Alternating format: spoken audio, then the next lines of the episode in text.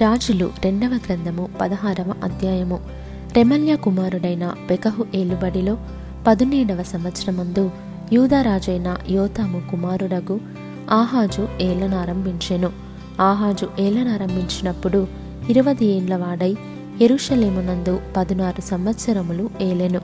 తన పితరుడగు దావీదు తన దేవుడైన ఎహోవా దృష్టికి నీతిగా ప్రవర్తించినట్లు అతడు ప్రవర్తింపక ఇస్రాయేలు రాజులు ప్రవర్తించినట్లు ప్రవర్తించెను. అతడు ఇస్రాయేలీల ముందర నిలవకుండా యహోవా వెళ్ళగొట్టిన జనులు చేసిన హేయమైన క్రియలు చేయొచ్చు. తన కుమారుని అగ్నిగుండమును దాటించెను. మరియు అతడు ఉన్నత స్థలములలోను కొండ మీదను సమస్తమైన పచ్చని వృక్షముల క్రిందను బలులు అర్పించుచు ధూపము వేయుచు వచ్చెను. సిరియా రాజైన రెజీనును ఇస్రాయేలు రాజైన రెమల్య కుమారుడగు పెకహును ఎరుషలేము మీదికి యుద్ధమునకు వచ్చి అక్కడనున్న ఆహాజును పట్టణమును ముట్టడి వేసిరి గాని అతనిని జయింపలేకపోయిరి. ఆ కాలమందు సిరియా రాజైన రెజీను ఏలతును మరలా పట్టుకొని సిరియనుల వశము చేసి ఏలతులో నుండి యూదావారిని వెళ్ళగొట్టగా సిరియనులు ఏలతు పట్టణమునకు వచ్చి కాపురముండిరి. నేటి వరకును వారచ్చటనే ఉన్నారు. ఇట్లుండగా ఆహాజు యహోవా మందిర సంబంధమైనట్టు రాజనగరు సంబంధమైనట్టు సామగ్రులలో కనబడిన వెండి బంగారములను తీసుకొని అషూరు రాజునకు కానుకగా పంపి నేను నీ దాసుడను నీ కుమారుడనయున్నాను గనుక నీవు వచ్చి నా మీదికి లేచిన సిరియా రాజు చేతిలో నుండి ఇస్రాయేలు రాజు చేతిలో నుండి నన్ను రక్షింపవలెనని అషూరు రాజైన తిగ్లత్ పిలేసెరునొద్దకు దూతలనంపగా అషూరు రాజు అతని మాట అంగీకరించి దమస్కు పట్టణము మీదికి వచ్చి దాన్ని పట్టుకొని రెజీనును హతము చేసి ఆ జనులను కీరు పట్టణమునకు చెరదీసుకొని పోయెను.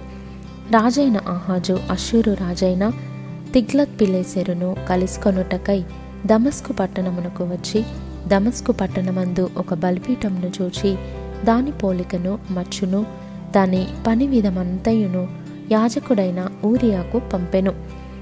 కాబట్టి యాజకుడైన ఊరియా రాజైన ఆహాజు దమస్కు పట్టణము నుండి పంపిన మచ్చునకు సమమైన యొక్క బలిపీఠమును కట్టించి రాజైన ఆహాజు దమస్కు నుండి తిరిగి రాకమునుపే సిద్ధపరచెను.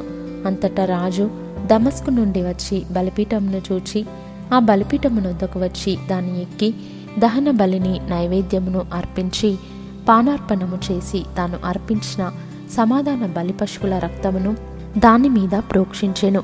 మరియు యహోవా సన్నిధినున్న ఇత్తడి బలిపీఠమును మందిరము ముంగిటి స్థలము నుండి అనగా తాను కట్టించిన బలిపీఠమునకు యహోవా మందిరమునకును మధ్య నుండి తీయించి తాను కట్టించిన దాని ఉత్తర పార్శ్వమందు దానిని ఉంచెను. అప్పుడు రాజైన ఆహాజు యాజకుడైన ఊరియాకు ఆజ్ఞాపించినదేమనగా ఈ పెద్ద బలిపీఠము మీద ఉదయము అర్పించు. దహన బలులను సాయంత్రమున అర్పించు. నైవేద్యములను రాజు చేయు. దహన బలి నైవేద్యములను దేశపు జనులందరూ అర్పించు. దహన బలి నైవేద్యములను పానార్పణములను దహించి ఏ దహన బలి జరిగినను ఏ బలి జరిగినను వాటి పశువుల రక్తమును దాని మీదనే ప్రోక్షింపవలెను. అయితే ఈ ఇత్తడి బలిపీఠము దేవుని యొద్ద నేను విచారణ చేయుట కుంచవలెను. కాగా యాజకుడైన ఊరియా రాజైన ఆహాజు ఆజ్ఞ చొప్పున అంతయు చేసెను. మరియు రాజైన ఆహాజు స్తంభముల అంచులను తీసివేసి వాటి మీదనున్న తొట్టిని తొలగించెను. ఇత్తడి ఎడ్ల మీదనున్న సముద్రమును దింపి రాతికట్టు మీద దానిని ఉంచెను. మరియు అతడు అశ్షూరు రాజును బట్టి విశ్రాంతి దినపు ఆచరణ కొరకై మందిరములో కట్టబడిన మంటపమును రాజు ఆవరణము గుండా పోవు ద్వారమును యహోవ మందిరము నుండి తీసివేసెను. ఆహాజు చేసిన ఇతర కార్యములను గూర్చి యూదరాజుల వృత్తాంతముల గ్రంథమందు వ్రాయబడి ఉన్నది.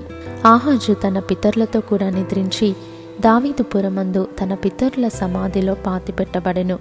అతని కుమారుడైన హిజ్కియా అతనికి మారుగా రాజాయెను.